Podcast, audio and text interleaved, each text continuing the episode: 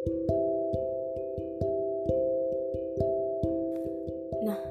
yang keempat ini harus disimak dengan seksama ya teman-teman. Yaitu edukasi mulai dari dini. Bentuk upaya pencegahan penggunaan narkoba secara individu. Dan harus tahu betul efek fisik dan psikis yang ditimbulkan akibat pemakaian narkoba itu sendiri. Nah menurut kalian itu edukasi yang berasal dari mana sih yang paling utama?